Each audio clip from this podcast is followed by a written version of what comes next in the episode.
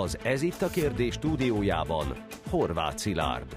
A nyugati demokrácia export a 21. században több súlyos konfliktushoz vezetett, amelyek egyre inkább tovább gyűrűznek. Mekkora szerepe van 2024 fegyveres konfliktusaiban a liberális demokráciák kikényszerítésének, a nyugati ideológiák erőltetésének, és hol alakulhatnak ki újabb gócpontok? Ez itt a kérdés, kezdünk! Érkezik hozzánk Márton Fibalázs, aki szerint a Pax Demokratikát egyre többen látják úgy, hogy valójában csak Pax Americana volt álnéven. A liberális demokrácia nem más, mint a multinacionális tőke hódító ideológiája. Ezt már Horváth József mondja. Velünk lesz Hortai Olivér, aki úgy látja, a nyugat túl sok frontot vállal egyszerre, és csatlakozik hozzánk Somkuti Bálint, aki úgy véli, a demokrácia export nem csak 2000 milliárd dollárjába került az amerikai adófizetőknek, hanem két kritikus évtizedre elvonta az USA figyelmét a világról.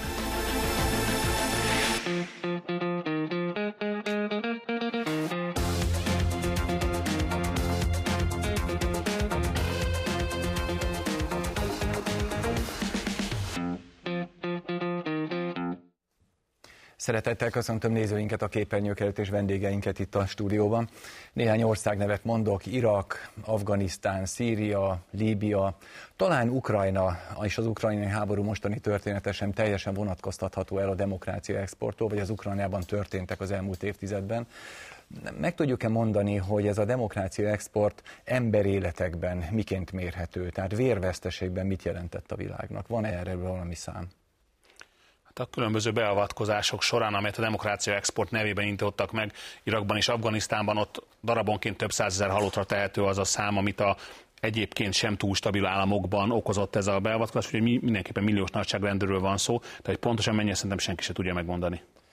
És azt rosszul gondolom, hogy az ukrajnai háborúnak is van valami hasonló háttere, ugye 2014 Majdan és egyebek, tehát mondhatjuk ezt, hogy itt is fontos volt, hogy a liberális demokráciák kicsit arrébb tegyék a határaikat? Abszolút mértékben. Én azt gondolom, hogy ha egy kicsit kikerekítjük és teljesebb képet akarunk látni, akkor azért a történelembe visszább kell mennünk. Tehát én azt gondolom, hogy a hidegháború lezárulta óta, vagy lezárult át, ha nézzük a 90-es éveknek a fordulatát, a keleti blokk szétesését, Szovjetunió szétesését, akkor ott már azért nyomokban felfedezhető volt ez a demokrácia, ez volt a liberális demokráciának a úgy bejtése ezekbe a hirtelenül légüres zónába került országokba, tehát több alkalommal én azt gondolom, hogy láthatunk ilyenekre kísérleteket, durvább vagy finomabb formában, aztán kiki döntse el, hogy mondjuk itt a keleti blokk országainak az átmenetében milyen szerepe volt ennek. Igen, mert uh, ugye, ugye azt mondhatjuk, hogy akkor számunkra eszmény volt tulajdonképpen a nyugati demokrácia, tehát így az van. nem ránk kényszerítették, Abszolút, hanem mi szerettük volna. Így van, cél hogy, volt. Igen, hogy most is szeret, na jó, hát ez egy másik műsor. De nagyon érdekeset mondtál, amikor, amikor azt uh, említetted, hogy, hogy a Pax Amerikánának a megjelenési formája, a Pax Demokratika. Hogy van ez? Hát ezért talán a leg, egyik legkomplexebb kérdéskör, hogy a demokráciát minek tartjuk illetve hogy a demokrácia és az Egyesült Államok hogyan aránylik egymáshoz.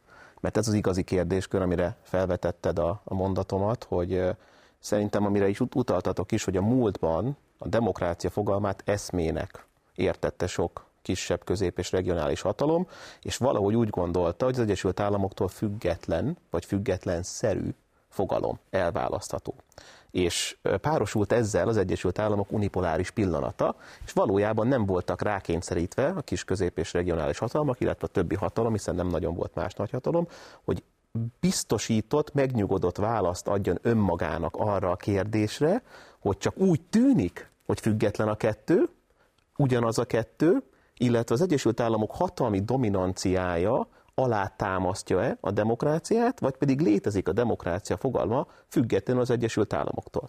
Most az Egyesült Államok hatalma csökken, egyértelműen csökken, a demokrácia hatalma is csökken, és egyre jobban elkezdik úgy látni az államok, hogy bár lehet, hogy annó eszmeként gondolták ezt a fogalmat, hogy demokrácia, valójában úgy kellett volna látniuk, és úgy látják egyre jobban most, hogy ez nem volt más, mint az Egyesült Államok által kitolt védelmi zóna, liberális demokráciák kitolt védelmi zónája, és a realizmus a határozott válaszunk 6000 évnyi írott történelemre.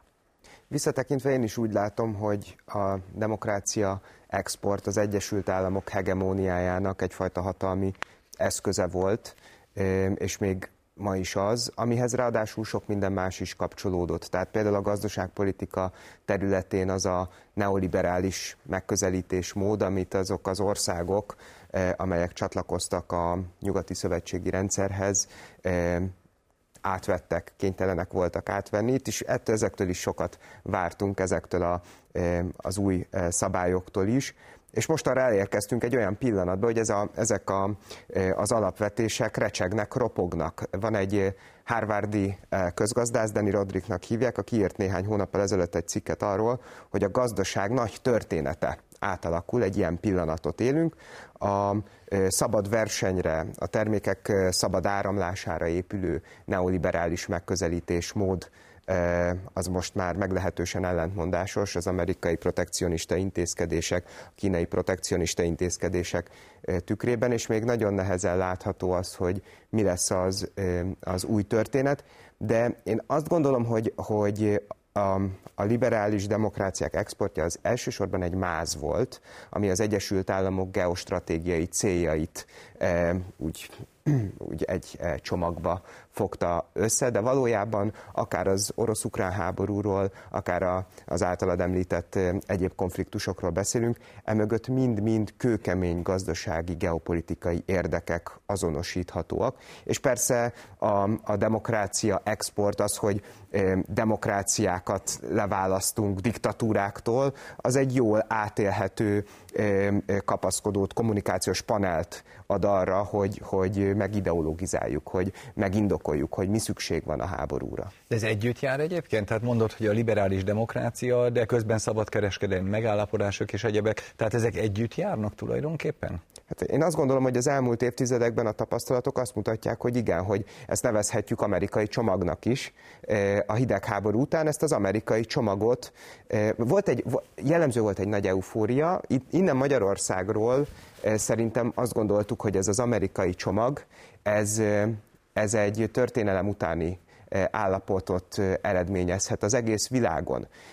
A liberális demokráciák képesek lesznek békét hozni, prosperitást hozni, csökkenteni a társadalmi egyenlőtlenségeket, és ehhez megvolt a gazdaságpolitikai recept, az egyszerű politikai recept, a társadalompolitikai recept, a kulturális recept, már pedig ha megtaláltuk a bölcsek kövét, megtaláltuk a szuper receptet, akkor nincs más dolgunk, mint ezt kiterjeszteni az egész világra, sőt, talán egyfajta erkölcsi kötelességünk is, hogy ezt megtegyük, csak hogy kiderült, hogy nincsenek univerzális, egyszerű receptek az emberiség nagy problémáira. Hát csak közvetőleg szeretném azt mondani, hogy én reméltem tőle még valamit ettől a liberális demokráciától, meg az 1990 utáni időszaktól a rendszerváltoztatástól, azt például, hogy autonómiájuk lesz a határon túli magyaroknak. Ez nekem benne volt ebben a csomagban. És hát aztán azt látom, hogy hogy ez a liberális demokrácia ezzel egyáltalán nem törődik.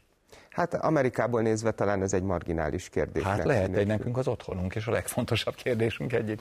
Szerintem tudomásul kell vennünk azt, hogy a történelemben mindig a hódító hatalmaknak van egy ideológiája.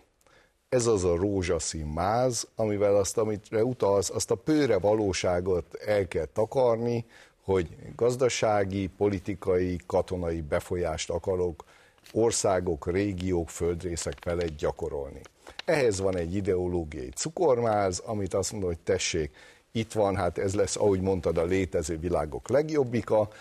Mi ezzel a reménnyel mentünk 90-ben, és ahogy mondtad, voltak bizonyos elképzeléseink, akár a határok légiesítésével, Igen. átjárhatóságával, hogy ez a létező világok legjobbika azzal is fog járni, hogy a sérelmeket majd orvosoljuk ezen keresztül. Aztán eltelik 34 év, és rájövünk arra, hogy hát nem is olyan szép az a mennyasszony, eljön egy kiózadodási időszak, ami párosul azzal, hogy közben, amit mondtál, hogy, hogy gyengül ez a hatalom, és már nem képes akár anyagilag is úgy finanszírozni mindenkit, azt mondja, hogy hát jó, ez a cukormáz része, de hogyha jön a dollár, akkor elfogadjuk, ezt bólogatunk rá, aztán majd tovább lépünk. Tehát most én azt gondolom, hogy most érkeztünk el ahhoz a pillanathoz, amikor ez a gyengülő hatalom és egy egyre dühöttebb elszántsággal ránk erőszakolandó ideológia, és már nem találkozik az, hogy a vágyainkkal és az anyagi elképzeléseket nem tudják mellé rakni, ebből folyamatos ütközések és konfliktusok jönnek egymás után. Például kiderül itt a liberális demokráciában, hogy a mennyasszony férfi. Hát akár, Ugye? vagy, vagy kötelező, hogy férfi legyen.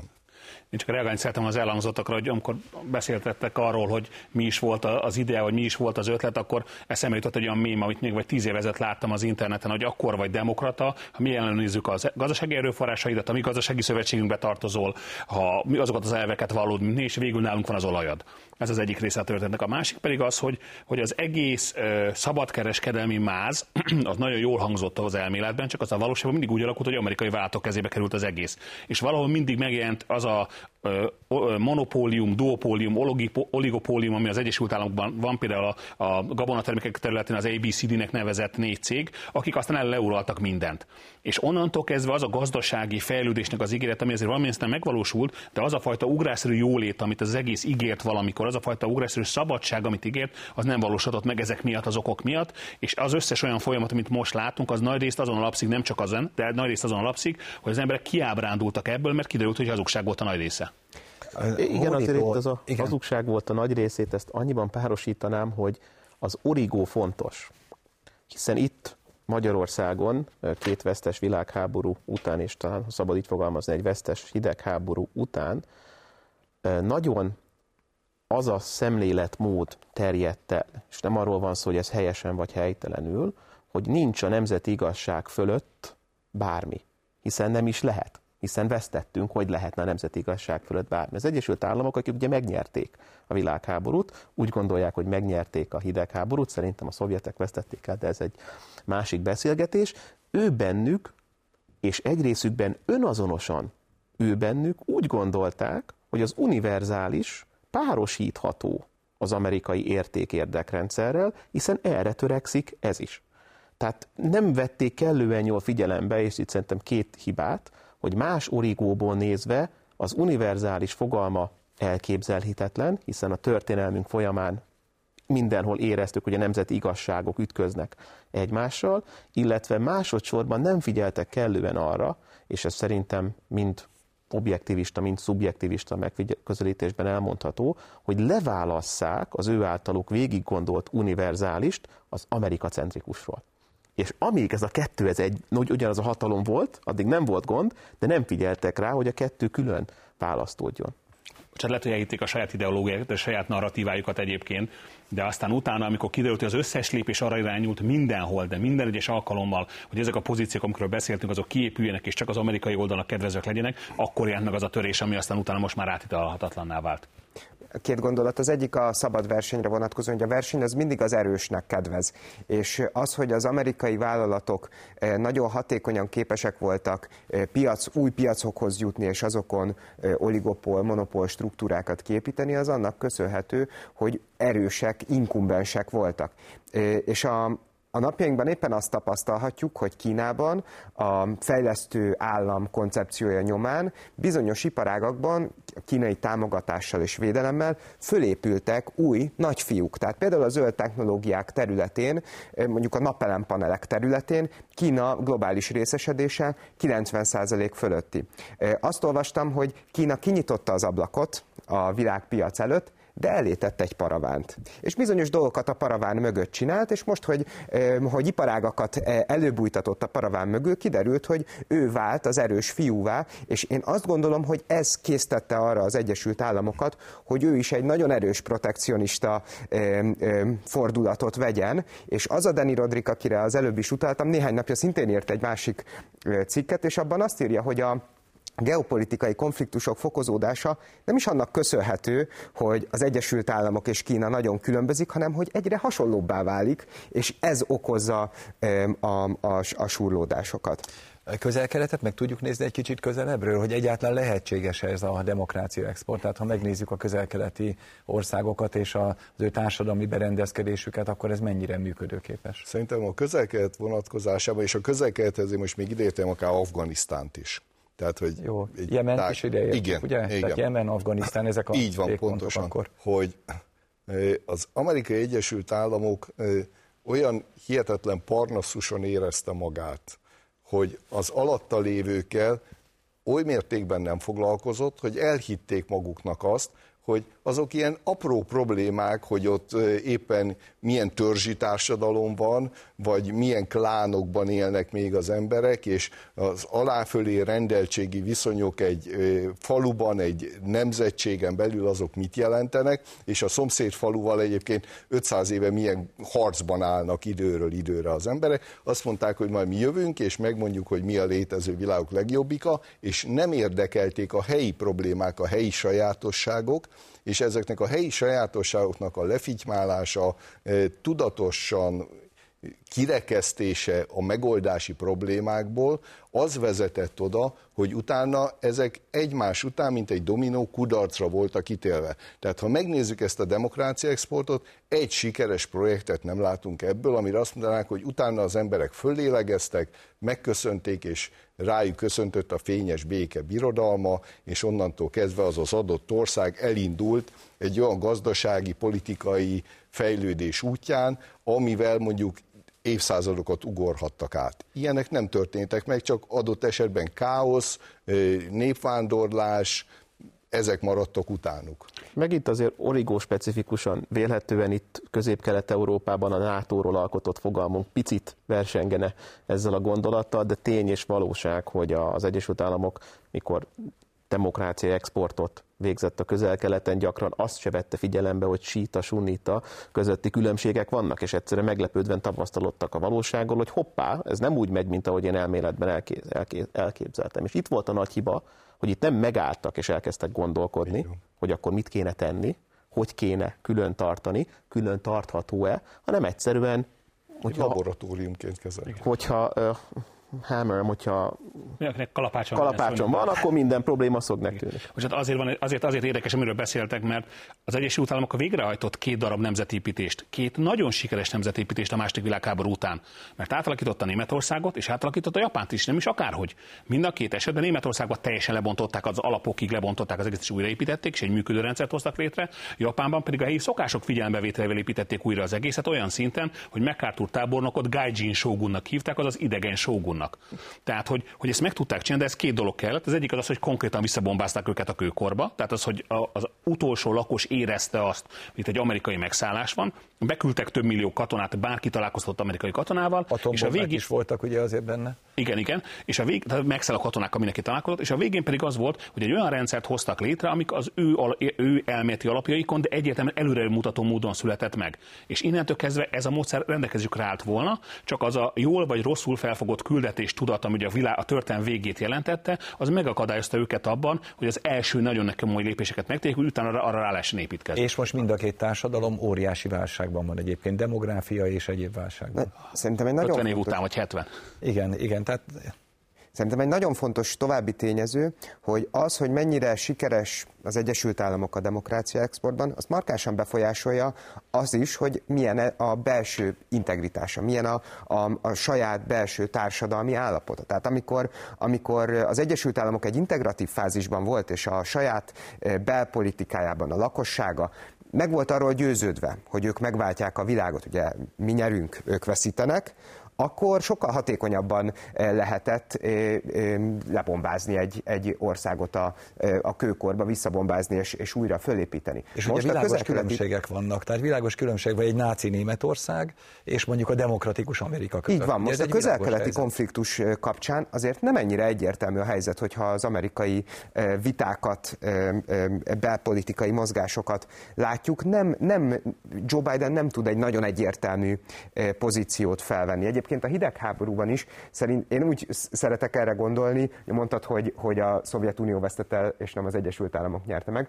Szerintem itt két értékajánlat vitatkozott, vagy, vagy, vagy viaskodott egymással. És a, és a hidegháborút valójában a, az Egyesült Államok értékajánlata nyerte meg, vagy a Szovjetunió értékajánlata veszítette el, mert egyszerűen kulcsországok az Egyesült Államokat választották a Szovjetunió helyett. Tehát például az, hogy Szaudarábia a 80-as években elárasztotta nyersolajjal a világpiacot, az én véleményem szerint markánsan hozzájárult ahhoz, hogy az Egyesült Államok képes volt megnyerni a, a, a hidegháborút, és én azt látom, és itt fontos megint csak a belső integritás, hogy most az Egyesült Államok nem tud olyan értékajánlatot állítani a, a, az egyéb országoknak, nem tud olyan erős értékajánlatot állítani, mint néhány évtizeddel ezelőtt, és ezt mutatja az is, hogy a BRICS bővül. Nem direkt módon, de véletlenül itt két keretezési pont van. Az egyik a realista, ahol nincs érték. Tehát ezt azért meg kell érteni, hogy a realista gondolkodásban nincs olyan fogalom, hogy érték. A liberális gondolkodásban megjelenik az értékajánlat, tehát ez egy érdekes keretezés, ötvözött keretezési rendszer, hogy realista gondolkodás egyébként véletlenül legtöbben így látjuk, tehát amennyire én értem a, a, az, az embereket, mi szeretünk értékekben gondolkodni, hiszen az élet rövid. De, de és ha befejeztem a, befejeztem a gondolatmenetemet, az a különbség szerintem az egyéni gondolkodás és az intézményi gondolkodás között, hogy bennünk kódolva van a mortalitás. Én tudom, hogy én meg fogok halni, ezért nem lehet az egész életem célrendszere az, hogy hatalmat akarok szerezni. De az intézményekben nincs kódolva a mortalitás, akár az állam, mint egy eléggé ragaszkodó hatalmi csúcsintézményben, ezért ő realista módon látja világot. De ennek a feloldása, hogy hogy értjük a világot, és hogy hogy cselekszem, az egyéni, szubjektív kérdéskör.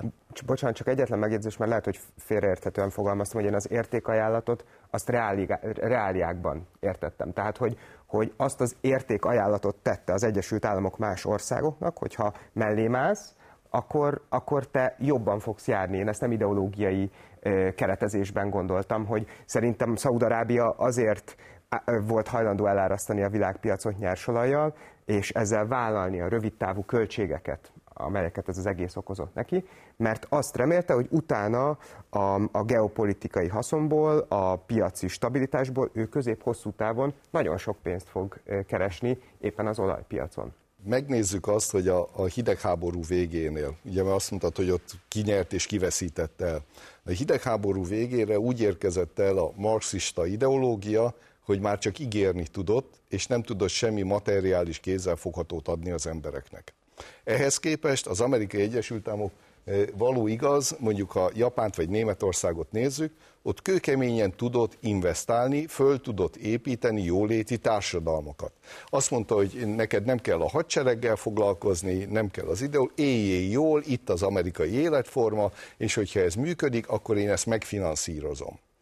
Ehhez képest eljutottunk oda, hogy a 90-es évek vége, vagy az ezredforduló utáni időszakra már az Amerikai Egyesült Államok is jó részt már csak ideológiát és a távoli jövőbe vetett hitet tudta ígérni, és nem tudott hozzá kellő matériát mögé állítani az embereknek, és innen eh, kezd el elcsúszni ez a kettő egymástól, és ha megnézzük Németországot, nekem vannak német ismerőseim, és ők előszeretette hivatkoztak arra, hogy hát igen, igen, elvesztettünk két világháborút, de a békét megnyertük.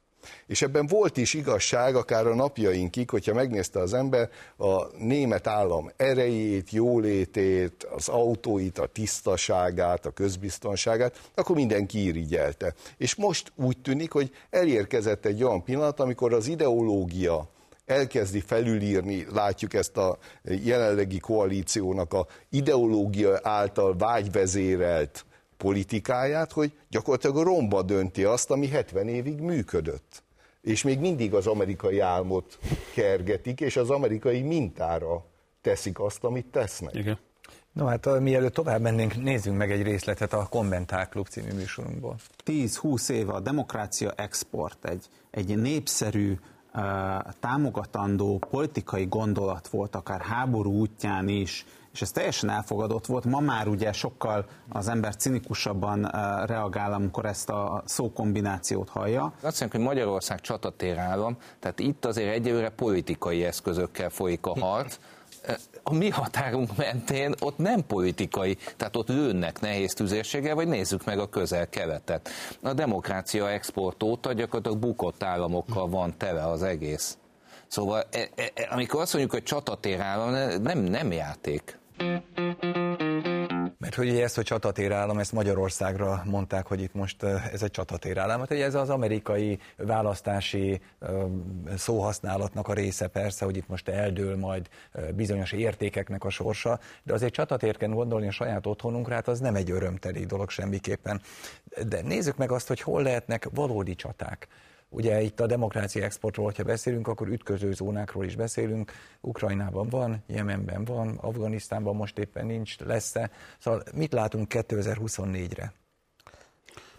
Én nagyon röviden azt gondolom, hogy az Egyesült Államoknak azt kell felismernie, hogy szerintem nem tudja egyszerre a demokrácia kihívást és a Kína kihívást együttesen kezelni. Ez nincs kellő matériája, nem tud olyan értékajánlatot rakni, mert üti egymást a kettő. Vagy Kína ellenes vagyok, vagy pro-demokrácia vagyok, mert a kettő szerintem nem tud ugyanolyan közönséget, más államokat megszólítani. És itt kell helyesen felismerje, Egyesült Államok origós szempontból Washington, hogyha a saját külpolitikáját szeretné hatékonyan véghez vinni, hogy a matériáit, a rendelkezést erőforrásait melyik gondolkodási logika és keretezési rendszerbe illeszti bele. Mert már én nem, nem végtelen. látom, hogy itt... Tessék? Mert már nem végtelen. Nem végtelen, sőt, nincs is relatív előnye, sőt, a relatív van, elnézést, van relatív előnye, a relatív előnye csökken, ugye Kínához képest, és véletlenül csökkenni is fog.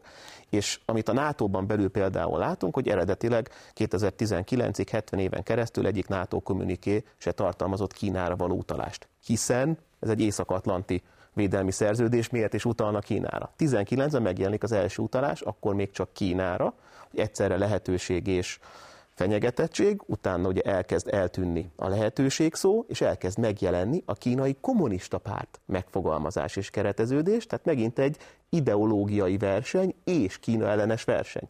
De én azt gondolom, hogy ezt nem fogják tudni matéria nélkül mind a kettőt vinni, és valahol kőkemény beárazási politikára van szükség az Egyesült Államokon belül, hogy valójában melyiket is szeretnék csinálni. Oliver, tulajdonképpen ugyanezt mondod, ugye, hogy a nyugat túl sok frontot nyit egyszerre. Abszolút, abszolút így látom, és szerintem erre is kell figyelnie, hogy, hogy ne nyisson túl sok frontot egyszerre. A történelmi tapasztalatok azt mutatják, hogy azokban az időszakokban, amikor a hegemon nagyhatalom egy dezintegratív szakaszba, egy hanyatló vagy, vagy, vagy csökkenő szakaszba kerül, és megjelennek az aspiráns egyéb hatalmak, akkor a konfliktusok gyakorisága és mélysége mindig megnő.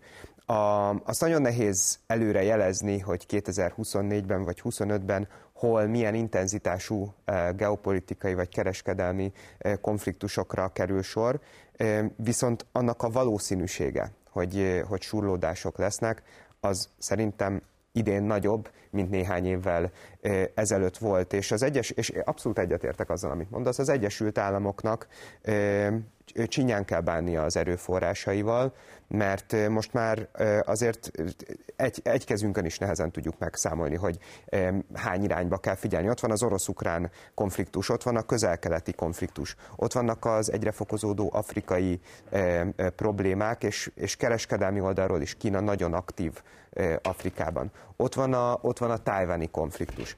Ott van az OPEC-kel való kereskedelmi csörte, bár ugye az OPEC az ezt nem mondja ki, azt mondja, hogy ő csak az olajpiac stabilitásáért küzd, de valójában szöges ellentétét teszi annak, mint amit az Egyesült Államok elvárna tőle, vagy, vagy kér tőle. És, és ezt lehetne tovább folytatni, ezt a sort, a BRICS bővítés. Szerintem, szerintem ez egy komoly kockázatot jelent a nyugati szövetségi rendszerre. Most már számos olyan reália felsorolható, amiben a BRICS jóval erőteljesebb, mint a nyugati szövetségi rendszer. Persze a BRICS egy fiatal szövetség, nagyon heterogén kérdés, hogy mennyire fogják tudni megszervezni saját magukat. De azért az, hogy van egy olyan szövetségi rendszer, ami kimondja kerek perec, hogy a dollár hegemóniája ellen tesz, az egy olyan jelzés szerintem a nyugati szövetségi rendszernek, amire érdemes odafigyelni. És ez csökkenti egyébként az Egyesült Államok mozgásterét az egyéb területeken is, tehát amikor arról beszélünk, hogy nincs elég erőforrása, akkor például ilyenekről beszélünk, hogyha a dollárnak ez a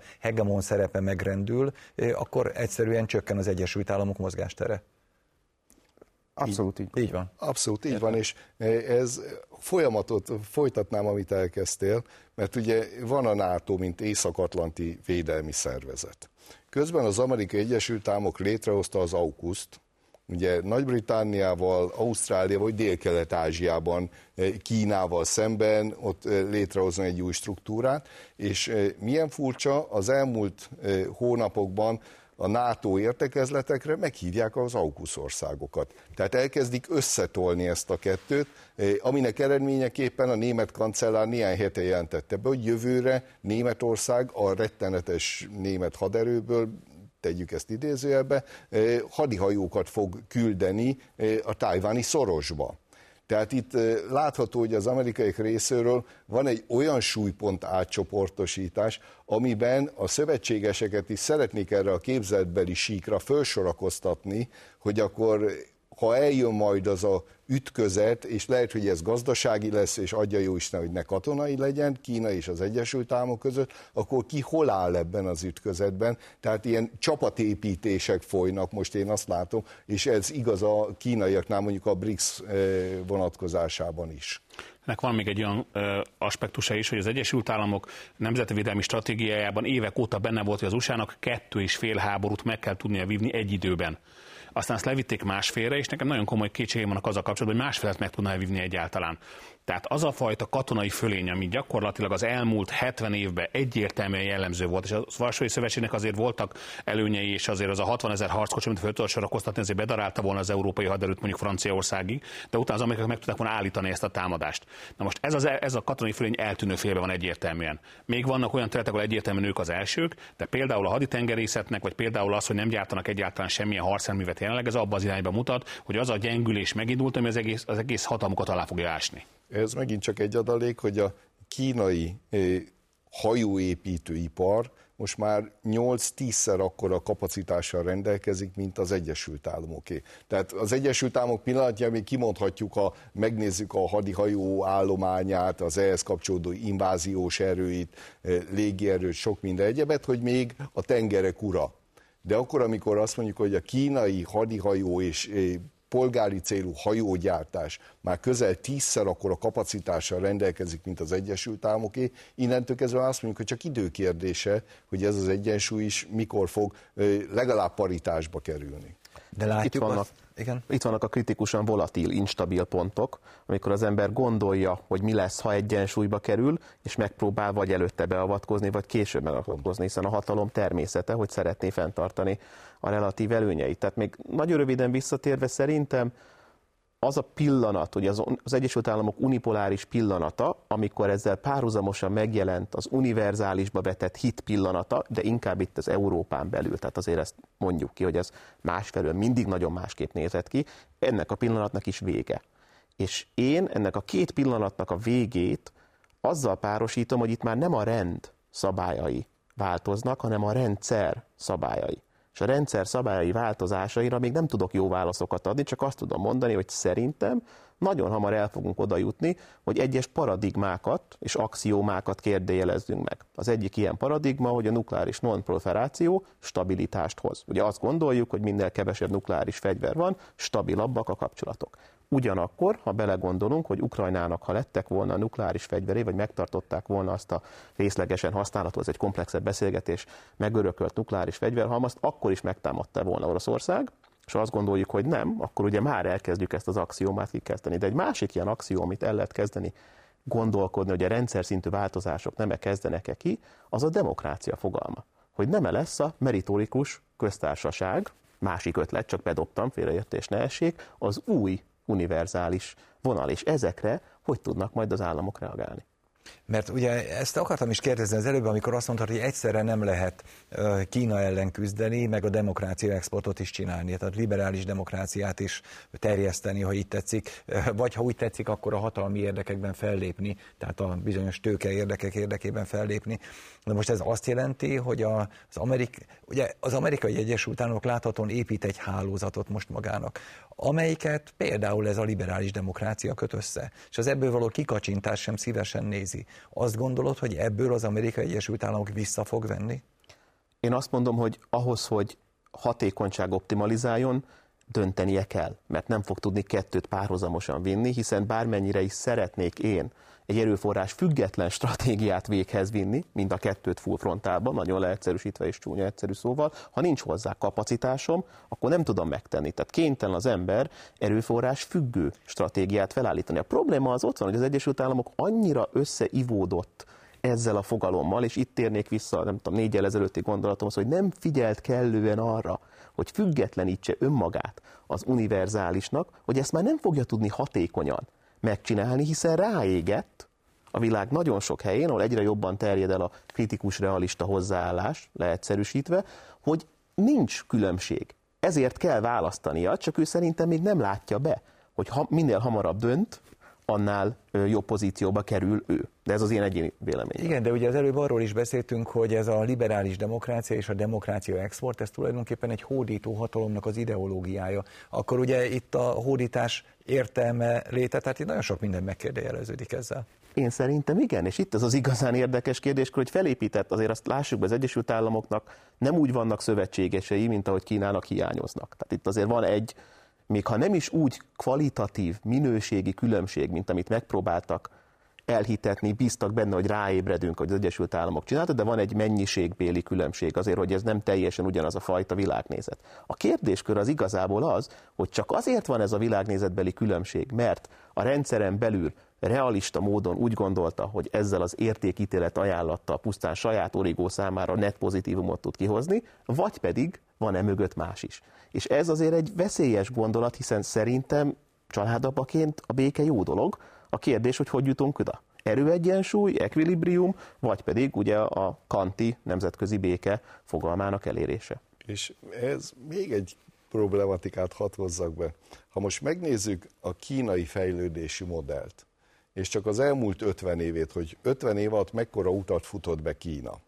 És ehhez hozzátesszük azt, hogy eh, a 21. századra ez a liberális demokrácia a négy vagy öt évenkénti választási ciklusaival szemben, mondjuk a kínai vezetési struktúra az 50 meg 100 években gondolkodik, és nem egy négy éves választási ciklusban, aminek az első egy-két évében gyorsan megcsinálom, amit akarok, mert utána már le kell alatnom a gyümölcseit, mert jön a következő ciklus. Tehát egy ilyen éveket, ha úgy tetszik, nem lehet fölrajzolni. És e, itt meg kell kérdezni majd e, okos embereket arról, hogy ha megnézzük Kínát, és a, akár a kínai császárkortól a kommunista Kínán át a napjaink furcsa Kínájáig, e, akkor e, lehet, hogy vannak a fejlődésnek más irányai, amelyek adott esetben képesek arra, hogy ezeket a minőségi ugrásokat megtegyék, és akár a gazdaságban, katonai, politikai régiókban egy világhatalmi státuszt akár 50 év alatt el tudjanak érni.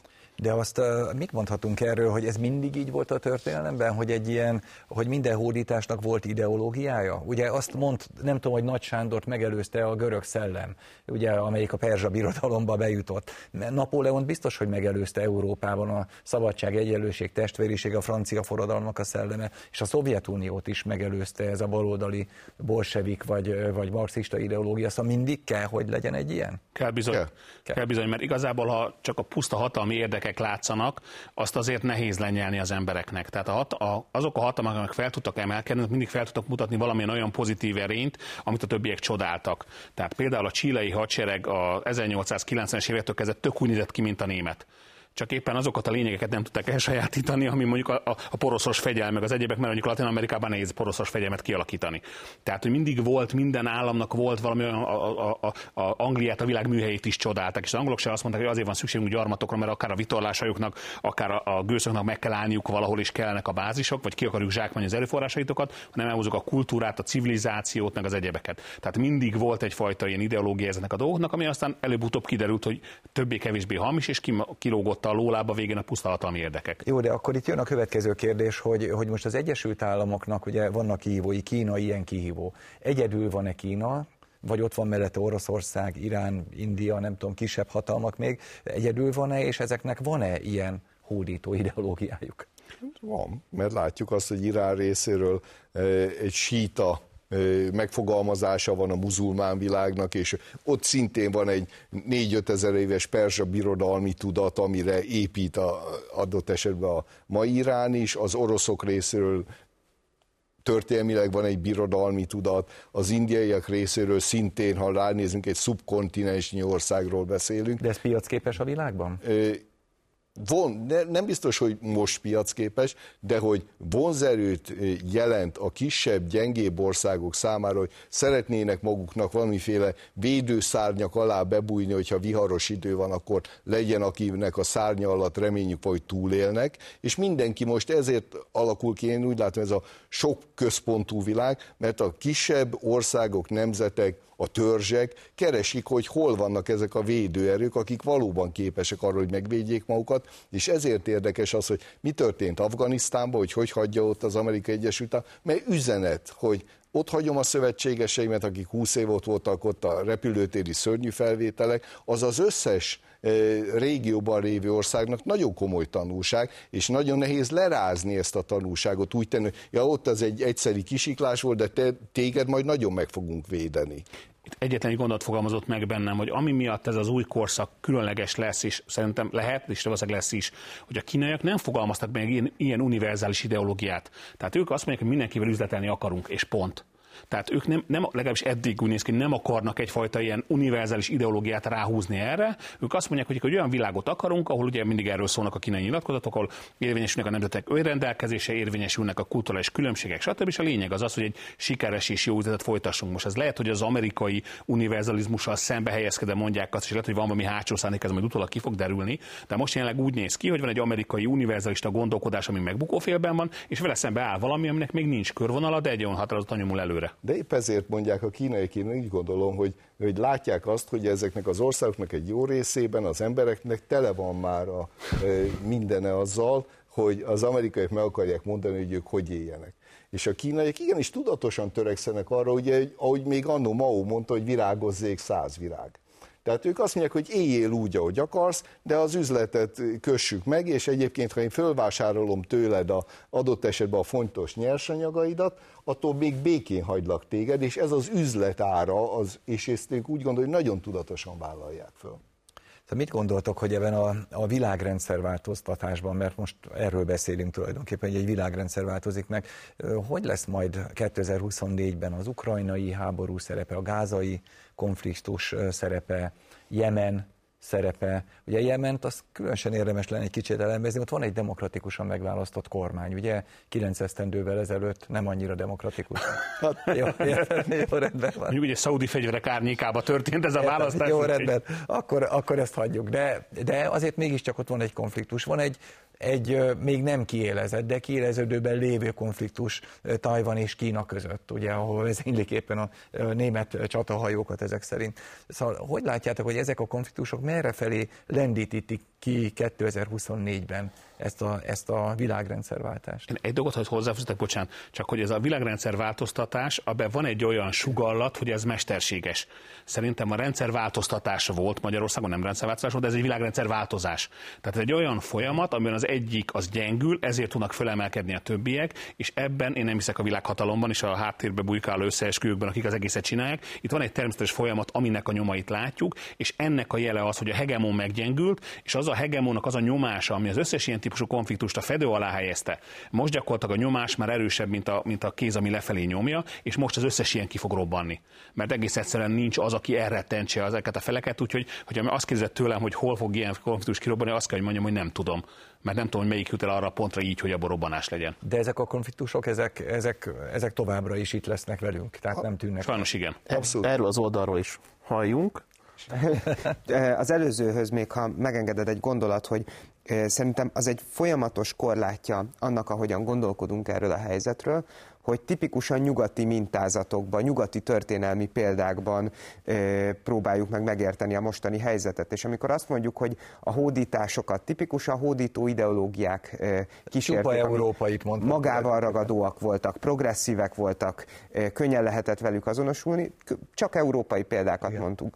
Amikor a hidegháborút hozzuk föl példaként, a Szovjetunió és az Egyesült Államok szembenállását, az egy kulturálisan két sokkal közelebbi birodalom egymáshoz, mint az Egyesült Államok és Kína. Lehet, hogy hogy az az oka, hogy én túl keveset tudok Kínáról, de az a, az a véleményem, hogy, hogy egyszerűen nem csak én, hanem itt nyugaton nagyon nehezen tudjuk Kína helyébe képzelni magunkat, a kínai emberek helyébe képzelni magunkat, és könnyen lehet, hogy Kína valami egészen más típusú birodalmi törekvést valósít meg, mint amihez, mint amihez hozzászoktunk. A konkrét konfliktusokra vonatkozóan szerintem még egy-egy konfliktus esetében is nagyon nehéz előrejelezni, hogy mi, mi lesz a következő hónapokban. Például a Vörös-tengeri ügyben néhány héttel ezelőtt a geopolitikai elemzők jelentős része a nemzetközi sajtóban azt várta, hogy, hogy a britek és az amerikaiak ezt gyorsan megoldják, normalizálják ezt a helyzetet. Ehhez képest most ezen a héten azt lehetett olvasni a nagy nemzetközi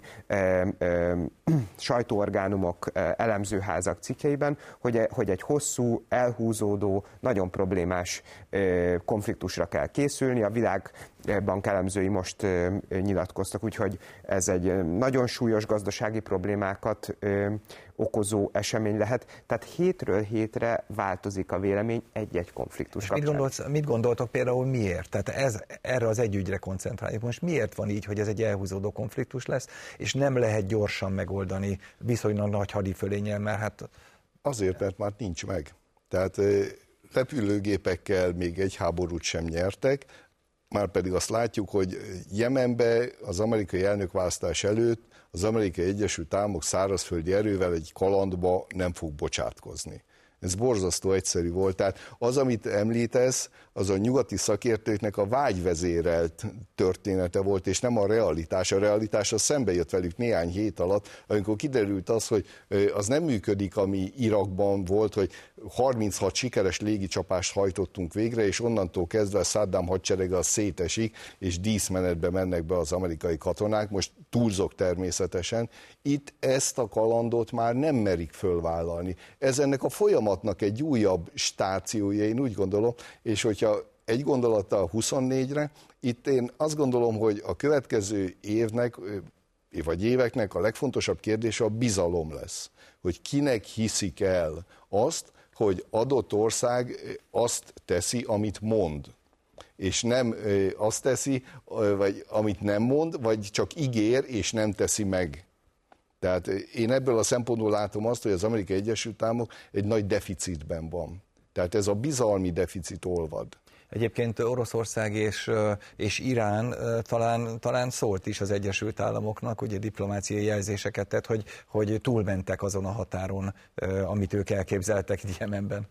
Ugye egy, egy szoros realista gondolkodásban csak status quo párti és status quo ellenes hatalmi relációk vannak. Ennyire egyszerű a történet. És hogyha így nézzük, akkor minden olyan ígéret, a bizalom egy más fogalom, de ígéret, amit nyújthatnak a kínaiak, az alapvetően egy status ellenes, roppant hatékony, nagyon ügyes, pűrére, vetköztetése, pellengére állítás az Egyesült Államoknak, de ugye hatalom maximalizáló történet. Hogy ha és amennyiben ők lesznek a hegemónok, milyen birodalmat építenek fel, ez egy másik beszélgetés, én nem lennék annyira történelmi, 6000 évnyi írott történelemben én azt gondolom, hogy amint változik a helyzet, és a status quo kikezdő hatalomból status quo fenntartó hatalommá vált át, ott azért majd más lesz a lehányzó fekvése ilyen vonalon. De röviden három pontra reagálnék, mert 24-re így konkrétan nem tudok, én ennyire nem értek ezekhez a kérdésekhez, de azért is a John Lukács nevet választottuk ennek az új intézetnek, mert John Lukács elmondta,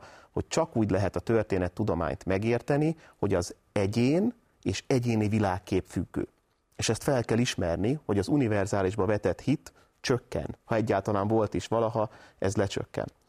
A második pont az alapvetően arról szól, hogy szerintem itt a béke korszakának vége. Tehát nem tudnám megmondani, hogy volt-e Pax Demokratika, vagy csak Pax Amerikána, de valójában itt sajnos arra kell készülni, hogy a Pax, a béke időszakának vége, és nem tudom, hogy hogy tudunk ehhez visszatérni. Hát a, akkor most térjünk ki Magyarországra így az adás végén egy kicsit, mert hogy e, ugye mennyire vagyunk célpontja ennek a demokrácia exportnak, ez az egyik kérdés, ezen pár percünk van, próbáljunk gyorsan végigfutni, és hogy, hogy, hogy érdemes viselkednünk ebben a, ebben a helyzetben a magyar diplomáciának, az államnak, hogy érdemes mindenhez hozzáállni. Ugye van itt a konnektivitás, tehát hogy mindenkivel kapcsolatot tartani, ezen túl mit tudunk még mondani? Annyi lesújtó dolgot mondtunk itt, úgyhogy mondanék egy, egy jó élmény. Három percünk van, úgyhogy gyűjtjétek hogy, okay, rövid hozzászólásokat. Hogy 10 évvel ezelőtt, vagy 15 évvel ezelőtt egy ilyen helyzetben szerintem sokkal kevésbé merült volna föl az, ami most a viták középpontjában áll, hogy mi Magyarország érdeke ebben a helyzetben. Hát az, hogy volt a szemléletmódban egy ilyen szuverenista fordulat Magyarországon, ez egy óriási eredmény, szerintem ezt meg kell tartanunk, és bármilyen probléma is jön, ebből a kérdéskörből kell kiindulnunk, és, és levezetnünk a törekvéseinket. Bármi jön be az ajtón, szembenézünk vele, értem. Ma délután ki fog derülni, hogy milyen szinten vagyunk csatatér vagy sem, ugyanis a meghirdetett tüntetés, hogy az milyen irányt vesz és milyen irányba fordul, akár a tüntetés maga, akár a későbbi események, azok meg fogják mutatni, hogy lehet-e és tudnak egy majdan teret tervezni Magyarországon vagy sem. Én úgy gondolom, hogy jó lenne, hogy egy keystone, egy zárókő állam lehetnénk, a kérdés az, hogy hagyják-e. A zárókőállam az mit jelent pontosan? Hát az, amik egybe tartja a felépítményt, tehát az, amelyik a, a boltívnek az utolsó köve, amelyik gyakorlatilag a legnagyobb nyomás arra helyezkedik, és azt tartja meg az egész építmény gyakorlatilag. Szerintem az Magyarországnak is egyetértek azzal, amit mondta, hogy az elmúlt 15 évben ez a fajta eh, mentalitásbeli fordulat az kulcsfontosságú. Azzal együtt, hogy Magyarországnak szerintem alapvetően arra kell törekedni, hogy a szabad vegyértékeit tudja megőrizni, és mindig és alapvetően a saját érdekeit tudja megvalósítani, még akkor is, hogyha ez nem megy konfliktusok nélkül. Tehát én azt látom, és itt csatlakoznék viszont hozzá, hogy igen, egy terepasztal vagyunk, egy tesztterület vagyunk, illetve egy ilyen utolsó figura vagyunk egy képzetbe és saktáblán, amelyet leszeretnének venni. Ebből a szempontból egyfajta teszt is lesz az, hogy a magyar társadalom az mennyire képes felismerni a saját érdekeit, vagy nem. Nagyon röviden, én azt látom, hogy az elmúlt 15 évben nagyon jó, hogy elkezdett vita lenni arról, hogy mi a magyar nemzeti érdek, és meddig tartható, hogy hogyan lehet állami ambíciószintet ugrani, váltani, hiszen ez a haszon maximalizáló külpolitika a veszteség elkerülőhöz képest, ugye amit általánosan klasszik diplomáciának vezetünk, ez hoz előnyöket. A kérdéskör az az, hogy szerintem, hogy azt a regionális középhatalmi fogalmat, amit itt azért már körbeírtunk, hogy ilyen, ilyen ambíciószinten rendelkezik az állam, a kormány, ki hogy szeretné megfogalmazni, ezt hogy lehet egy következő polaritású világban hatékonyan megvalósítani. És itt nagyon nem mindegy, hogy bipoláris, multipoláris vagy posztpoláris világra számítunk. Jó, de hát a magyar érdekről beszélünk, és ez tényleg ahhoz képest, hogy másfél évtizeddel ezelőtt mi zajlott az országban, és miről beszéltünk, ez üdítő különbség. Nagyon szépen köszönöm nektek a beszélgetést. Kedves nézőink, Önök az Ez itt a kérdés látták műsorunkat, újra megnézhetik a mediaclick.hu-n és a YouTube-on, valamint meghallgathatnak minket a Spotify-on is. Létezik-e érdekszférák nélküli világrend? Az Ez itt a kérdés következő adásában erre keressük a választ. Tartsanak velünk legközelebb is. Kollégáim nevében is köszönöm mai megtisztelő figyelmüket. Viszontlátásra!